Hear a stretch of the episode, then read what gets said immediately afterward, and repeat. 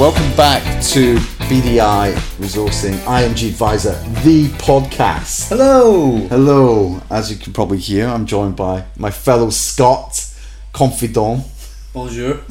Bonsoir, um, Mr. Thomas Calver. Hello. Hello. I'm bringing the energy today. You are bringing the energy to Tom. I noticed that you've had a couple of coffees already, Have a couple of sugars and pan au chocolat. yeah, feeling very continental. Excellent. um, so today's podcast is going to be about pre-employment checks, and I know for one, Tom, that you're really excited about this one because um, it's a, a very fun topic. I can't get enough of pre-employment checks. Neither can I. Uh, I often think about them over the weekends, evenings. yeah, I do. I sometimes have nightmares about them.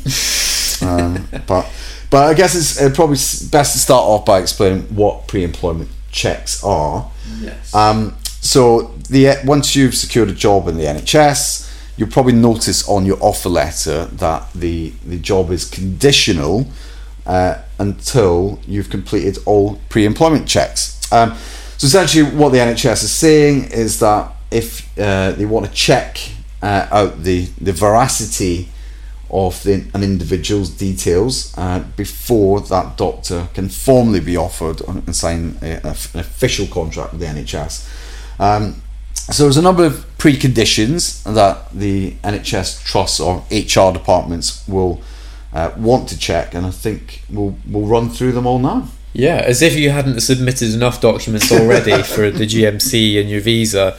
Um, the trust have got their own um, their own checks to do, and to be fair, you know, obviously they want to make sure that anyone that's working in the hospital is actually a doctor, because um, honestly, there are or have been occasions in the past where people have uh, tried to pretend to to get careers or money out of the NHS, and obviously that's a danger for patients more than anyone else, and also for those individuals pretending and the organisations that, Yeah. that employ them. So they want to make sure that you are who you say you are, that you've got all the qualifications uh, that you say that you've got, uh, and make sure that um, basically that everything adds up and Yeah. that you are who, Let's say, you say you are.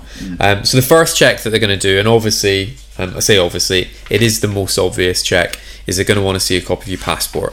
Um, so they need to see a picture, uh, picture identification, and they'll ask you to send a copy. Usually before you arrive in an electronic format, they might even ask for a copy when you interview, so that if you're doing it via Skype or Microsoft Teams or Zoom or whatever, they, they know who they're talking to. But you'll also have to bring a hard copy of that uh, when you uh, when you start in the hospital And your BRP.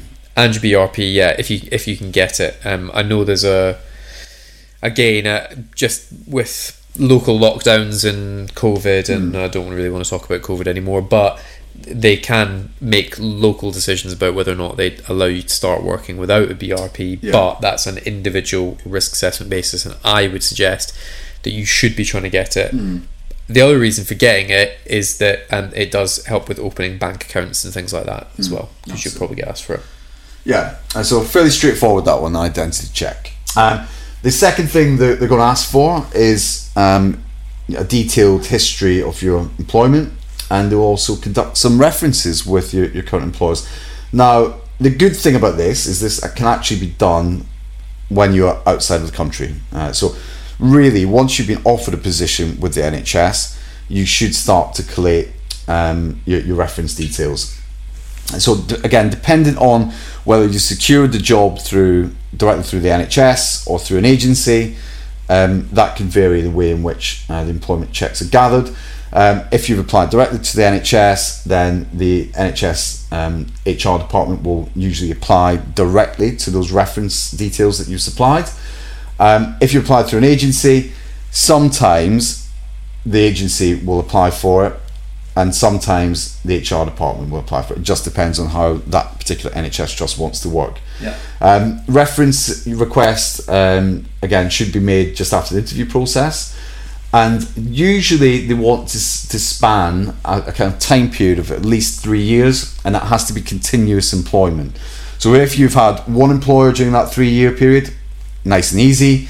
Um, if you've done lots of locum work and had multiple jobs, you're obviously going to have to supply more reference details to cover that three year continuous period. Yeah, one of them, one of the references has to be your current employer or most recent employer as well, um, and they can only be provided by people who are more senior than you. So if you are a consultant and you've been offered a consultant job, they want to see a reference from a lead consultant or clinical director or medical director, somebody who's more senior.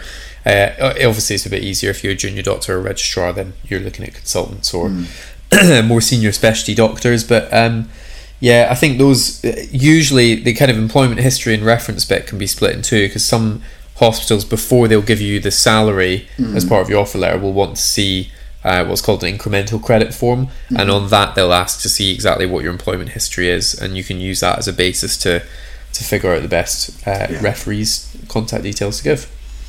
Um, number three on the list um, criminal record checks. Um, if you're a criminal, don't you probably don't want to get this far and then find out that you can't start. what, what if you're a smooth criminal? uh, then you might get away with it. um, yeah, I mean, there's there's obviously part of your visa process. You're going to have to um, have your international police checks Yeah. from from any country that you've lived in for more than six months in the last ten years. I think it is. It's Um, actually 12 months. 12 months in the last 10 years. Um, so you'll already be covered for the time you spent outside the country. So this is actually a bit more of a, a kind of bureaucratic step that Yeah, and it's again, as you said, Tom, it's quite bureaucratic because a lot of, um, particularly when you receive your kind of welcome letter or offer of employment uh, from the NHS HR team, they'll ask you to for your DBS, which is the Disclosure and Barring Service in England and Wales. Um, in Scotland, it's actually called Disclosure Scotland, and Northern Ireland, it's Access NI. Um, they're all pretty much the same thing, and the one thing which again probably doesn't make sense to IMGs because when you actually apply for a DBS or Disclosure Scotland or Access NI, it will only check if you've had any criminal convictions in the UK or um, in, in the UK. So um, if you've if not, you've lived never here- been here, it's the chances of actually a, a having a conviction or b if you have any convictions that actually being recorded in the UK are pretty slim. Yeah. Um, but of course, once you are working in the UK, you de- you will need to have DBS. Yeah, if you if this this mm. will be more prevalent when you come switching jobs or changing jobs. If Yeah. you if you do decide to move after twelve months or whenever your contract finishes, that you switch to another tier two sponsor, that mm. you'll have to have an update on your your DBS. It's actually a bit easier than the the older system, which is CRB, because you used to have to apply for CRB every time, whereas the DBS you upload all of your details mm, electronically and then you pay an annual fee. It's like twenty pounds or something, hmm. and then anybody can access your um, your DBS check. So if you decide to do locums, for example, while you're here, that's a hmm. much easier way to, to go about giving documents to a locum agency. Yeah, I mean, I'm not sure if we've done it, but we might. It might be useful to do a kind of vlog walkthrough type thing on the actual DBS. It's pretty straightforward. Um, I guess the only complication with it is that there are certain documents that you need to, to supply in order to verify your identity. Um, but once you have those documents and you put it in process, pay the fee, um, then it's pretty quick. I think that you, you usually about a week's turnaround Yeah, to check everything. I had a doctor that flew in to the UK and did their DBS at the end of last week, and it cleared yesterday. But I think they they do say that depending on how many people have applied at any one time, it can take between you know four and fourteen days Yeah. roughly. Yeah, definitely. Um, number four on the list, biometrics. Um, so again, pre-COVID, this wouldn't have been an issue. Um, obviously, when you arrive in the UK, your uh, BRP will be sent to um, the, your, the local post office for collection. Um, but as we've seen, and, I know there's been a lot of uproar about this, um, that there are huge issues, difficulties with getting a hold of your BRP at the moment. Uh, but again, with the biometric side, you'll be asked to provide your fingerprints and photo as part of your immigration application, and you need to have a digital photo taken of your face, and uh, uh, you put your fingers on a glass screen to be scanned, and you give your signature, and that will encompass everything in your BRP. Yeah, and uh, I guess that kind of ties into the previous point about DBS is to make sure that they've got a record of you coming into the country, and if you do, if you do end up on the run, then uh, then they know what they're looking for. Um, but, but it is pretty straightforward. I've actually done a biometrics appointment as part of. Uh, I lived in America for a while, and Yeah. it was the same. You never mentioned thing. that, Tom. Not not not in the podcast, Not even the podcast. but anyone who knows me wouldn't be surprised to hear that for the millionth time. Did I tell you I once went to Japan? Did you? Yeah, How was that? terrible. That'll be for another episode. yeah. Tom and Tom and Ryan's world travels. uh, and the last thing that you're going to have checked is going to be your occupational health. So uh, I say it's the last thing; it's only the last thing on this list. But the reality is that as soon as you arrive in the UK, we always try and get occupational health appointments booked as soon as possible Yeah. because you cannot start doing clinical work until you've been cleared by occupational health. You can do shadowing and you can go and meet the team and, and all that kind of stuff, but uh, at the moment, if you're quarantining for 14 days, the day after, y- you would go and then do your occupational health Definitely, clearances. and I, I think that the one thing I would say about occupational health, if you're not coming through an agency and you are applying direct, um, really be aware of that and make sure that you really push your HR contact to book you the occupational health appointment. yeah, and as soon as possible. And it's, yeah, because um, it is one of those things that um, it does get booked up really, really quickly. So you may find yourself in a really bad position if you fly into the UK and you can't get an occupational health appointment for three to four weeks.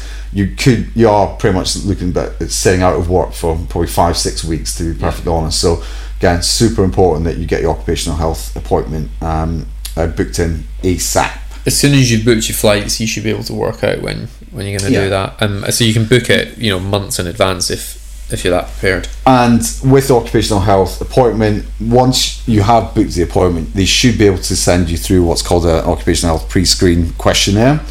Um, again, really important you fill that out and get it sent to the occupational health department ahead of time.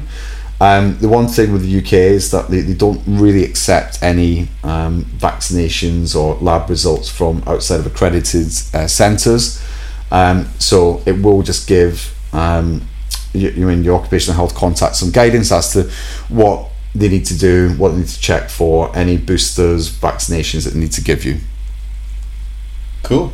Yeah, I think. Um, yeah, great. I mean, that? yeah, that's, that was really good. I think. Uh, I think that's it really. Uh, biometrics, employment, yeah, criminal records.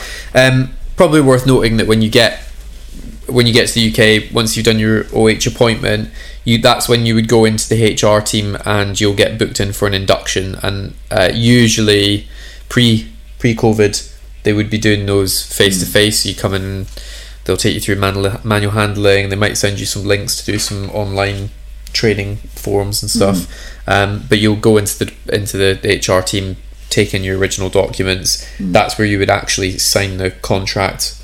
Like if if you are going to sign an employment contract, you won't have done it up until that point. Um, and any kind of trust specific documentation. But I mean, really, the visa and the GMC registration, those are the two hardest bits. The the trust stuff should be pretty straightforward. It should all be stuff that you you have um, or can easily get um, to Yeah. submit.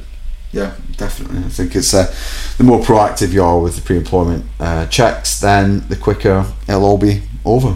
Yeah, medical staffing teams and HR sta- uh, staffing teams love it when you when you phone them and email them constantly asking to to Is To get- your- to get things done.